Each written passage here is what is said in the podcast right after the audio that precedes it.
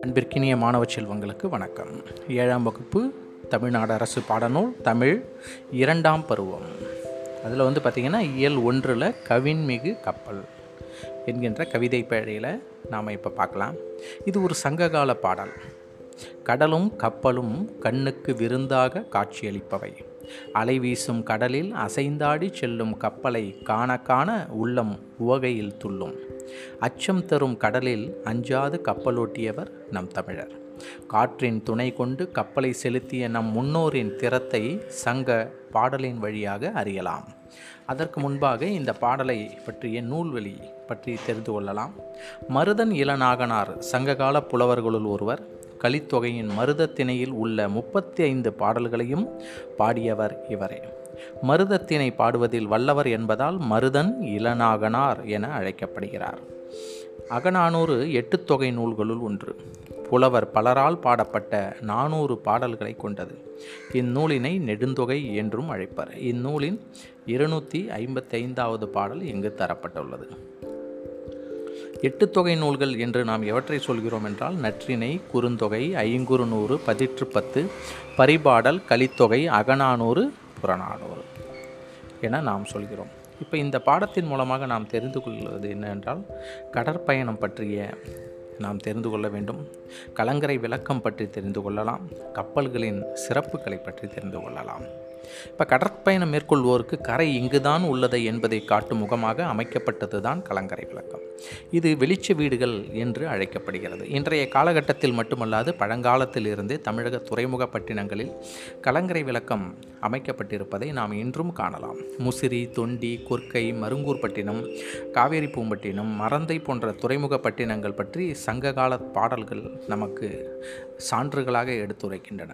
இரவு நேரங்களில் கடல் வழியாக பயணித்து வரும் மரக்கலங்கள் தடுமாற்றம் அடையாமல் கரை நோக்கி வருவதற்கு கரையில் உயரமாக அமைக்கப்பட்டிருந்த கரங்களை கலங்கரை விளக்கம் வழிகாட்டியது. கலங்களுக்கு வழிகாட்டும் விளக்குகள் பற்றி பெரும்பானாற்று படை கூட இரவின் மாட்டிய விலங்கு சுடர் நெகிழி உறவு நீர் அழுவத்தோடு கலங்கரையும் துறை பிற கொழிய போகி என்று அழகாக சொல்கிறது. இத்தகைய கலங்கரை விளக்கம் குறித்து சிலப்பதிகாரமும் தன்னுடைய பாடலில் கடலாடு காதியில் குறிப்பிடுகிறது. இலங்கு நீர் வரைப்பிற் கலங்கரை விளக்கமும்.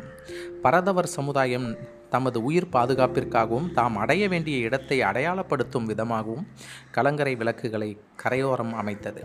மீன்பிடி தொழிலில் சிறந்து விளங்கிய பரதவர்கள் கலங்கரை கலங்கரை விளக்கில் ஏற்றிய ஒளி ஞாயிற்றின் இளங்கதிர்களை போன்று தோற்றமளித்தது என்பதை தாயங்கண்ணனார் என்னும் புலவர் அழகாக சொல்கிறார் நற்றினையில்.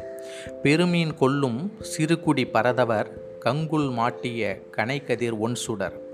முதிரா ஞாயிற்றெதிரொலி கடுக்கும் காணலம் பெருந்துரை என்று கூறுகின்றார்.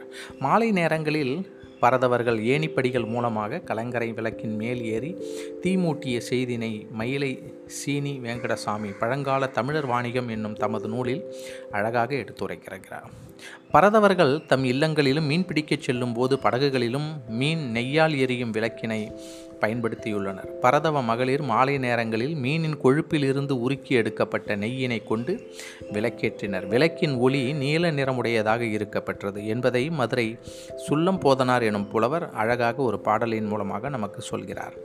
மீன் நினம் தொகுத்த ஊனை ஒன் சுடர் நீ நிற பரப்பில் தங்கு திரை உதைப்ப என்று நற்றினையில் அவருடைய பாடலில் குறிப்பிடுகிறார். பரதவர்கள் வந்து கடற்கரையோரங்களில் கிடைத்த கிளிஞ்சல்களில் மீன் நெய்யினை ஊற்றி விளக்கெரித்தனர். அவ்விளக்கின் ஒளியிலேயே தம் குடிலுக்குள் உறங்கினர் என்பதையும் நற்றினை ஒரு பாடலின் மூலமாக நமக்கு சொல்கிறது.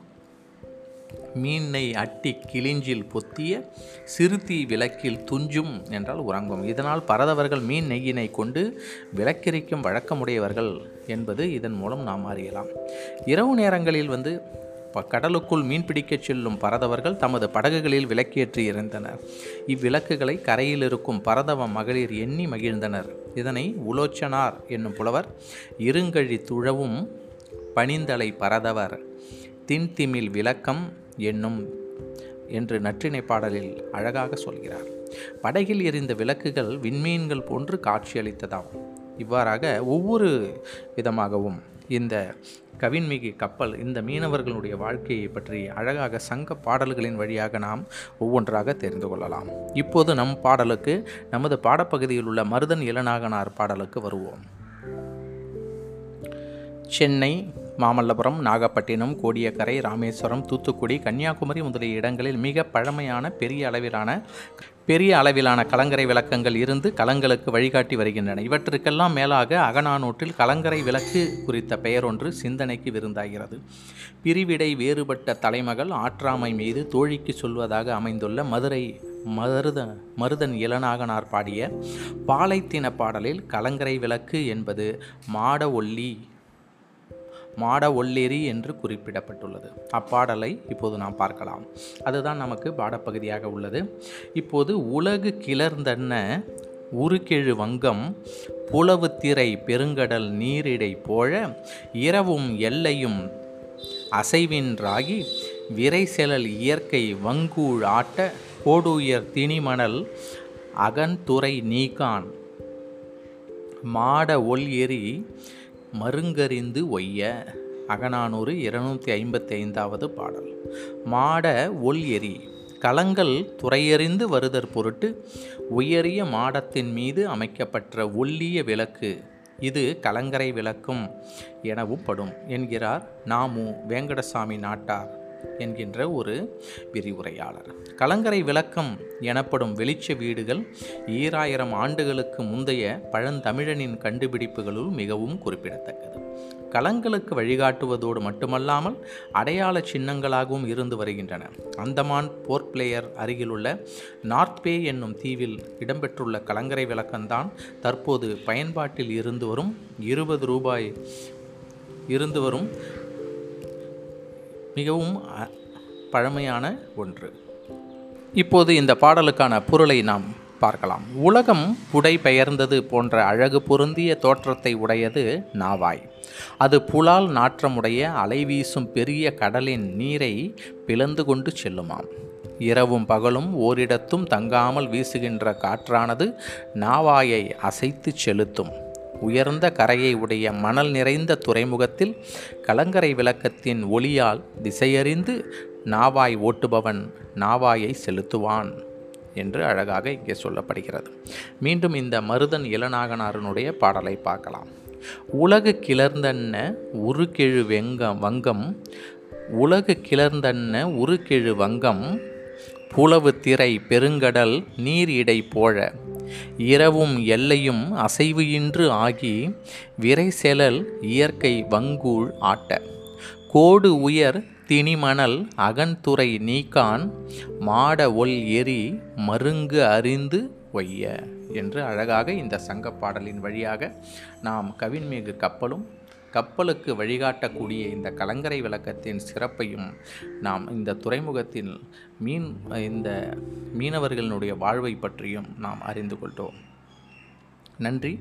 இதன் மூலம் நீங்கள் தெரிந்து கொள்ள வேண்டியது என்னவென்றால் நாவாயின் தோற்றம் எவ்வாறு இருந்தது? நாவாய் ஒட்டிகளுக்கு காற்று எவ்வாறு துணை செய்கிறது? நாவாய்களுக்கு எவ்வாறு இந்த கலங்கரை விளக்கம் உதவியாக இருக்கிறது? கடலில் கப்பல் செல்லும் காட்சியை அகநானூறு எவ்வாறு விளக்குகிறது என்பதை பற்றி நாம் அழகாக இந்த பாடலின் மூலம் தெரிந்து கொண்டோம். நன்றி.